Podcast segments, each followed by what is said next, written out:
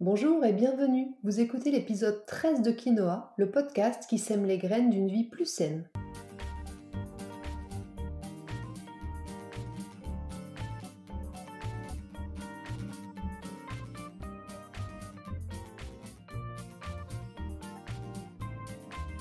Je suis Julie Coignet, naturopathe et coach santé. Ma mission à travers ce podcast est de vous aider à retrouver ou à garder la santé en adoptant de nouvelles habitudes de vie plus saines et équilibrées.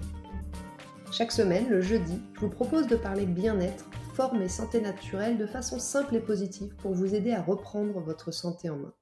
Si vous venez juste de découvrir le podcast, je vous invite à écouter l'épisode 0 dans lequel je me présente plus en détail et l'épisode 1 dans lequel je pose les bases de ce qu'est la naturopathie et ce que ça peut vous apporter.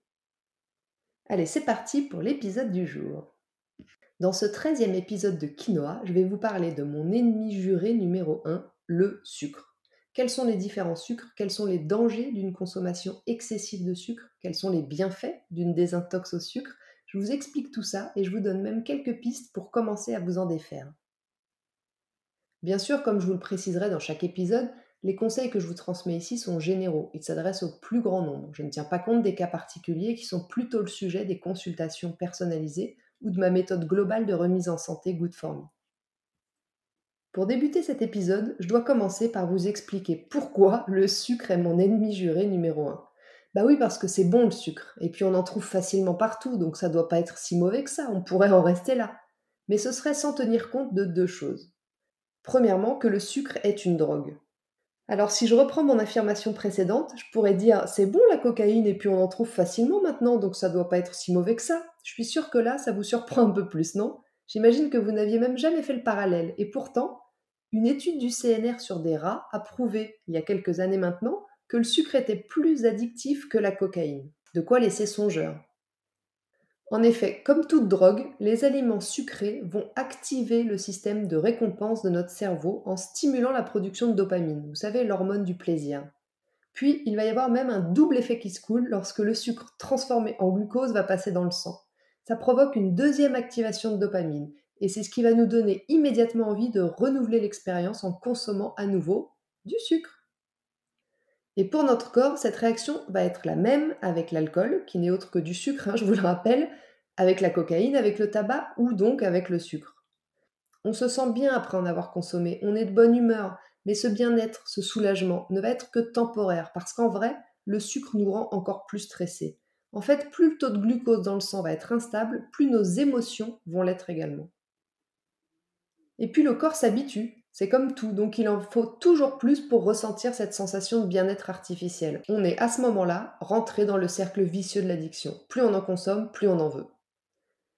Et puis l'explosion du sucre industriel aussi dans notre alimentation, ça va pas nous aider parce qu'il va stimuler de façon anormalement élevée nos récepteurs cognitifs et puis court-circuiter les mécanismes de contrôle de notre satiété. C'est donc aussi ce processus qui va mener à l'addiction. Bien évidemment, craquer pour un morceau de chocolat, ça fait pas nécessairement de vous quelqu'un d'accro. La dépendance, c'est un besoin irrépressible, c'est une envie incontrôlable de consommer du sucre absolument tous les jours. Et puis deuxième point, au-delà de l'aspect nocif donc de l'addiction, vous venez je pense de mieux comprendre, le sucre en excès est très mauvais pour l'organisme. C'est vrai que nous avons besoin de sucre, je ne remets pas ça en question. Enfin, plus précisément d'ailleurs, on a besoin de glucose issu des glucides comme carburant pour fonctionner. Mais par contre, consommer en trop grande quantité, il va vite devenir néfaste pour nous.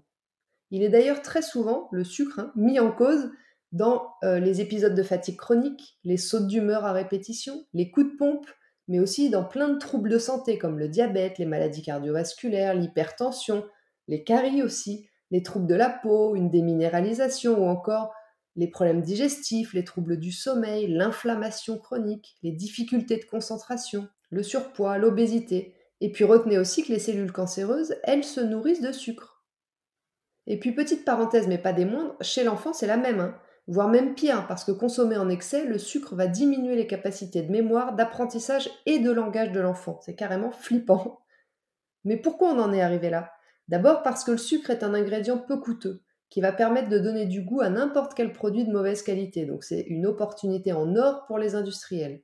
Ensuite et surtout parce que c'est un additif qui augmente la consommation. En ajoutant du sucre partout, les industriels s'appuient en fait sur notre potentiel addictif pour vendre encore plus de produits. C'est pas cool, mais c'est la vérité. Rentrons maintenant un peu plus dans le vif du sujet en commençant par voir ce qu'on entend par sucre. Comme je le disais juste avant, ce qu'on appelle communément sucre, ce sont en fait la grande famille des glucides.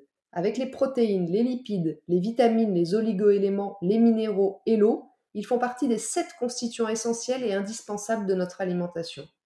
Ensuite, on va différencier les glucides simples des glucides complexes. Les glucides simples, ce sont les plus petits éléments des glucides. Ce sont eux qui sont responsables du goût sucré des aliments. On va les appeler les sucres naturels. Ils sont composés de une ou deux molécules et s'appellent glucose, présent naturellement dans notre corps, fructose, issu des fruits, ou galactose pour ceux qui sont composés d'une seule molécule. On les appellera saccharose, issu de la canne à sucre ou de la betterave, lactose, issu du lait, ou encore maltose, issu de l'orge ou du maïs, pour ceux à deux molécules. Ce sont eux qu'on a coutume d'appeler les sucres rapides, parce que ce sont des sucres qui vont être très rapidement assimilés par l'organisme, en raison justement de leur structure simple de une ou deux molécules. Ils vont rapidement et fortement impacter le taux de sucre dans le sang qu'on appelle la glycémie. Ensuite, il y a les glucides complexes, ceux qu'on appelle communément les sucres lents, eux, ils sont formés d'un assemblage de glucides simples, accrochés ensemble, l'amidon du pain, des farines ou des pommes de terre par exemple. Mais il y a d'autres aliments aussi qui sont riches en glucides complexes, ça peut être les féculents, le pain donc, les pommes de terre ou encore les légumineuses. Contrairement aux glucides simples, qui sont rapidement assimilés et vont nous donner de l'énergie vite, les glucides complexes, eux, ils prennent plus de temps à être digérés. Du coup, ils vont diffuser de l'énergie progressivement et sur la durée. Mais attention, il y a de faux amis, ce serait trop facile sinon. Certaines céréales ou farines vont avoir le même effet que des sucres simples. Alors pour faire simple, justement, retenez que tout ce qui est blanc, raffiné, le pain, les pâtes, la farine, va se transformer dans notre corps aussi rapidement en glucose que les sucres simples, et donc provoquer une forte hausse du taux de sucre dans le sang. Je vous conseille donc de vous tourner plutôt vers les farines complètes ou semi-complètes qui vont vous apporter un maximum de fibres, de vitamines et de minéraux. C'est d'ailleurs grâce aux fibres que la digestion des glucides va ralentir et que du coup la montée de la glycémie va être plus modérée et plus lente. En plus, les fibres vont favoriser la satiété et améliorer le transit. Autre ami caché, les céréales soufflées. Vous savez, les fameuses galettes de riz soufflées qui ont fait fureur il y a quelques années, comme l'encas sain par excellence. Eh bien, c'est une drôle d'idée, parce que le principe du soufflage, je ne sais pas si on dit comme ça, mais vous avez compris l'idée, augmente considérablement l'index glycémique de la céréale donc c'est plutôt à éviter.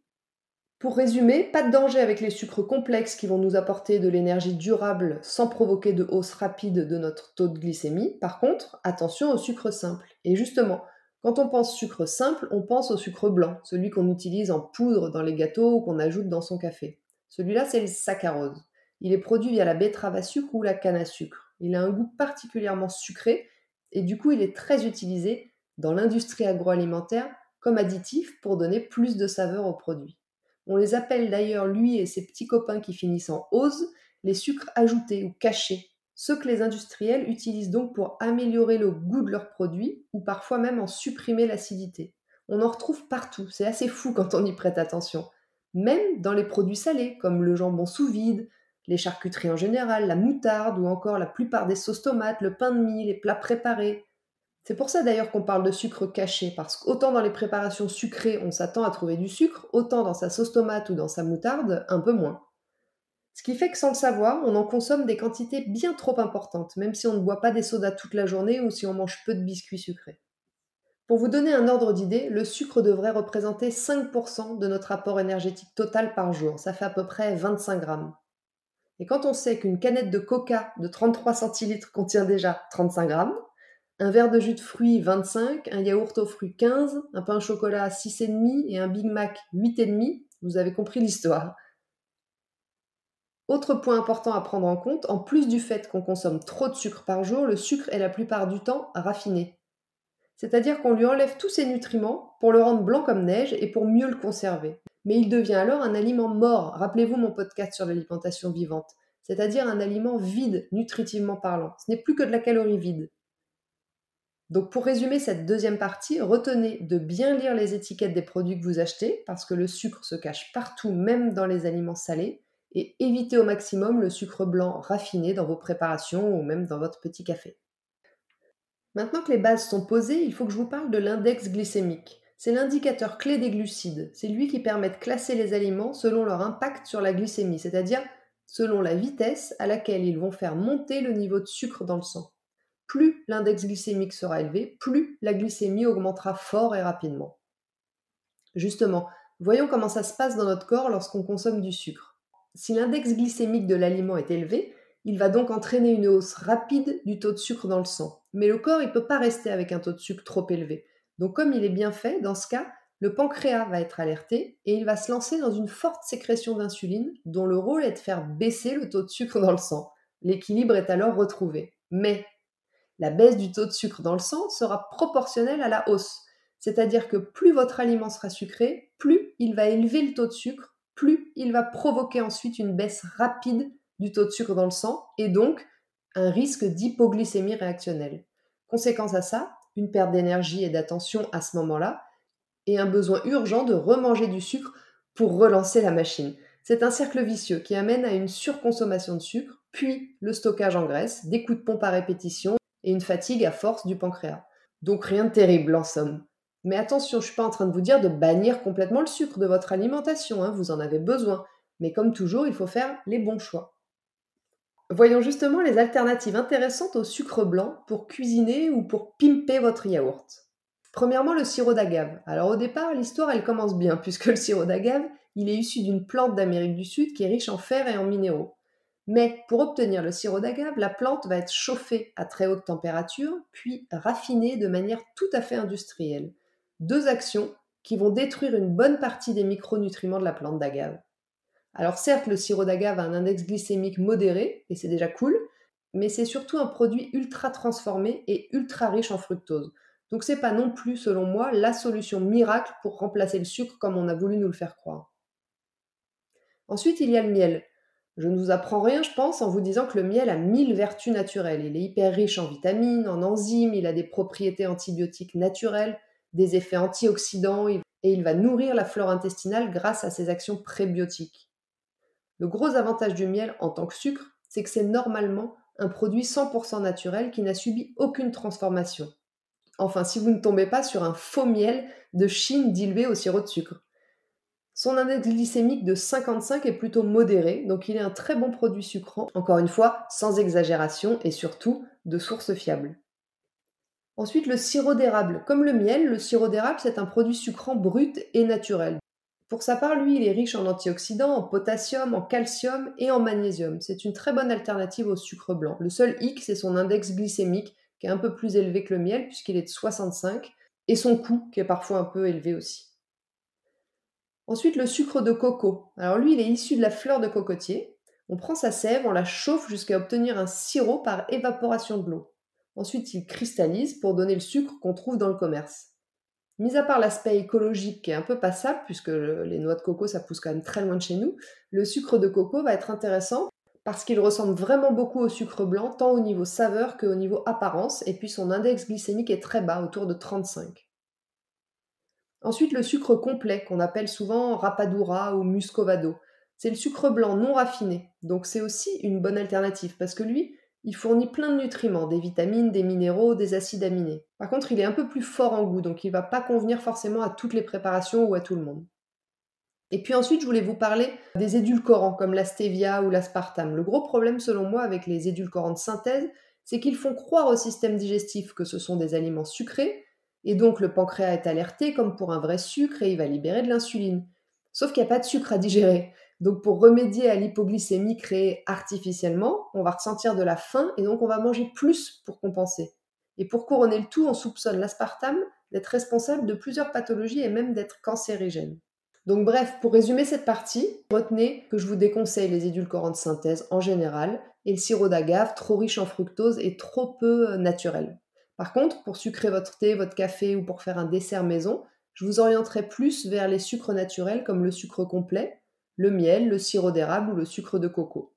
Pensez aussi aux fruits pour vos préparations. Moi, je remplace souvent tout ou une partie du sucre de mes gâteaux par de la compote maison et ça marche super bien. Et n'oubliez pas que quel que soit votre choix, ça reste des sucres, même s'ils sont naturels, donc il faut les consommer avec modération et occasionnellement. Avant de passer aux bienfaits d'une vie sans trop de sucre, parlons rapidement de l'alcool. Parce qu'on n'y pense pas toujours quand on parle de sa consommation de sucre, mais l'alcool, c'est bien du sucre. Et comme je vous l'ai déjà dit, en gros, un verre d'alcool, ça équivaut à une pâtisserie en termes de sucre. Par contre, il va y avoir une grosse différence entre l'alcool et le sucre classique, c'est que l'alcool va directement être stocké en mode graisse, sans transition. Quand vous mangez un fruit ou un gâteau, le sucre, il va d'abord être disponible dans le sang, puis mis de côté en attendant d'être utilisé en énergie. Et si on ne l'utilise pas, alors seulement à ce moment-là, il sera transformé en gras. En résumé, le corps va lui laisser le bénéfice du doute pendant quelques temps. Mais avec l'alcool, il n'y a pas de bénéfice du doute qui compte. Donc, comme pour le sucre en général, on va essayer d'avoir une consommation d'alcool modérée et occasionnelle. Et au choix, on ira plutôt vers un vin naturel pour faire le plein d'antioxydants sans les pesticides et les sulfites, ou alors vers le cidre ou le champagne qui sont peu sucrés. Maintenant que vous êtes incollable sur le sucre, ses méfaits et ses alternatives plus saines, est-ce que vous savez concrètement quels sont les bienfaits d'une alimentation sans sucre, enfin sans trop de sucre ajouté pour être plus exact? Eh bien, assez rapidement, vous retrouverez une meilleure énergie, une énergie plus durable, moins en dents de scie, et puis aussi une meilleure concentration, une peau plus fraîche, plus éclatante, un sommeil de meilleure qualité et éventuellement aussi l'allègement de quelques kilos superflus. Et puis sur le long terme, vous entrez dans une démarche de prévention globale pour mieux vivre, mieux vieillir, la consommation de sucre, elle favorise l'apparition de certains cancers et maladies cardiovasculaires. Donc vous vous protégez contre ces gros fléaux de santé publique. Alors bien sûr, comme toujours, pas d'extrémisme, hein, s'il vous plaît. Il est tout à fait possible et même fortement conseillé pour la santé mentale de continuer de manger de temps en temps une super mousse au chocolat maison, un gâteau d'anniversaire ou quelques bonbons. Bien sûr, vous n'allez pas arrêter totalement et définitivement le sucre. Mais maintenant que vous avez toutes ces informations, je suis sûre que vous avez envie de passer à l'action. Alors pour vous y aider, voici quelques pistes pour débuter. Commencez par éliminer les aliments les plus sucrés. C'est évident, mais ça, mérite quand même d'être dit. Les biscuits, les sodas, les jus de fruits, la pâte à tartiner, les plats préparés. Ensuite, cuisiner des produits frais. Forcément, quand on cuisine, on sait exactement les ingrédients qu'on met dedans et on évite de subir tous les sucres ajoutés dont on a parlé un peu plus haut. Troisième point, pensez à bien lire les étiquettes pour éviter encore une fois les sucres cachés. Et puis privilégiez un petit déjeuner salé, riche en bons gras et en protéines. Ça vous enlèvera déjà une prise alimentaire sucrée de la journée. Prenez soin aussi de bien dormir, parce que quand on est fatigué, on a plus envie de sucre, on est souvent plus attiré par le sucre. Et puis si vous avez envie d'un petit truc sucré un peu réconfortant, pensez à aller plutôt vers une infusion de cannelle ou de réglisse d'ailleurs, qui vont être des plantes qui vont aider à réguler la glycémie et à apaiser votre envie soudaine de sucre. Ensuite, mangez bien à votre faim et ne négligez pas les protéines pour éviter les envies de grignotage en dehors des repas. Et puis surtout, ne remplacez pas le sucre par un édulcorant industriel qui va faire croire à votre corps qu'il en consomme, mais en fait qui va être cancérigène et vous ouvrir encore plus l'appétit. Alors si vous avez envie d'un accompagnement plus personnalisé pour parler de votre cas plus en détail, de vos contraintes, de vos ressentis qui ne sont sûrement pas les mêmes que votre voisine, je vous propose de me contacter pour faire le point sur vos habitudes alimentaires et puis on trouvera ensemble des solutions et des alternatives pour vous défaire durablement du sucre. Ma méthode globale de remise en forme Good for Me peut aussi vous y aider. Et enfin, si vous écoutez ce podcast avant le lundi 6 septembre, sachez que je vous ai concocté un petit challenge de rentrée sur 5 jours pour vous lancer dans l'expérience d'un régime sans sucre ajouté. 100% gratuit, il vous suffit juste de vous inscrire sur mon site juliecoignet.com, puis vous recevrez 5 jours de menu sans sucre ajouté et des conseils et des actions à mettre en place reprendre votre alimentation en main et commencer à vous libérer du sucre. Début du challenge lundi 6 septembre, donc ne tardez pas à rejoindre, il y a déjà plus de 250 inscrits. Voilà, je crois que je vous ai tout dit, ça y est, l'épisode 13 de Quinoa touche à sa fin. Je vous remercie de m'avoir écouté jusqu'ici, j'espère que vous l'avez apprécié et qu'il vous aura donné envie de semer les graines d'une vie plus saine. Si c'est le cas, n'hésitez pas à en parler autour de vous, à partager l'épisode sur vos réseaux sociaux, en story, dans un post, sur Facebook, sur Instagram, sur LinkedIn. C'est vraiment le meilleur moyen de soutenir le podcast et de m'encourager à poursuivre. Si vous n'avez pas pu prendre de notes, vous retrouverez le résumé de mes conseils par écrit dans l'article de blog dédié à l'épisode sur mon site juliecoignet.com. La semaine prochaine, nous parlerons de sport. Et oui, parce qu'une vie saine ne consiste pas seulement à bien manger. Alors je vous aiderai à faire votre choix d'activité selon votre tempérament naturel, et puis je vous donnerai tous mes conseils pour vous y mettre ou vous y remettre. En attendant, si vous voulez me faire un petit coucou ou échanger, je vous invite à me rejoindre sur Instagram, juliecoignet-du8 naturopathe. Et n'oubliez pas, comme le disait très bien l'abbé Pierre, il ne faut pas attendre d'être parfait pour commencer quelque chose de bien. À bientôt!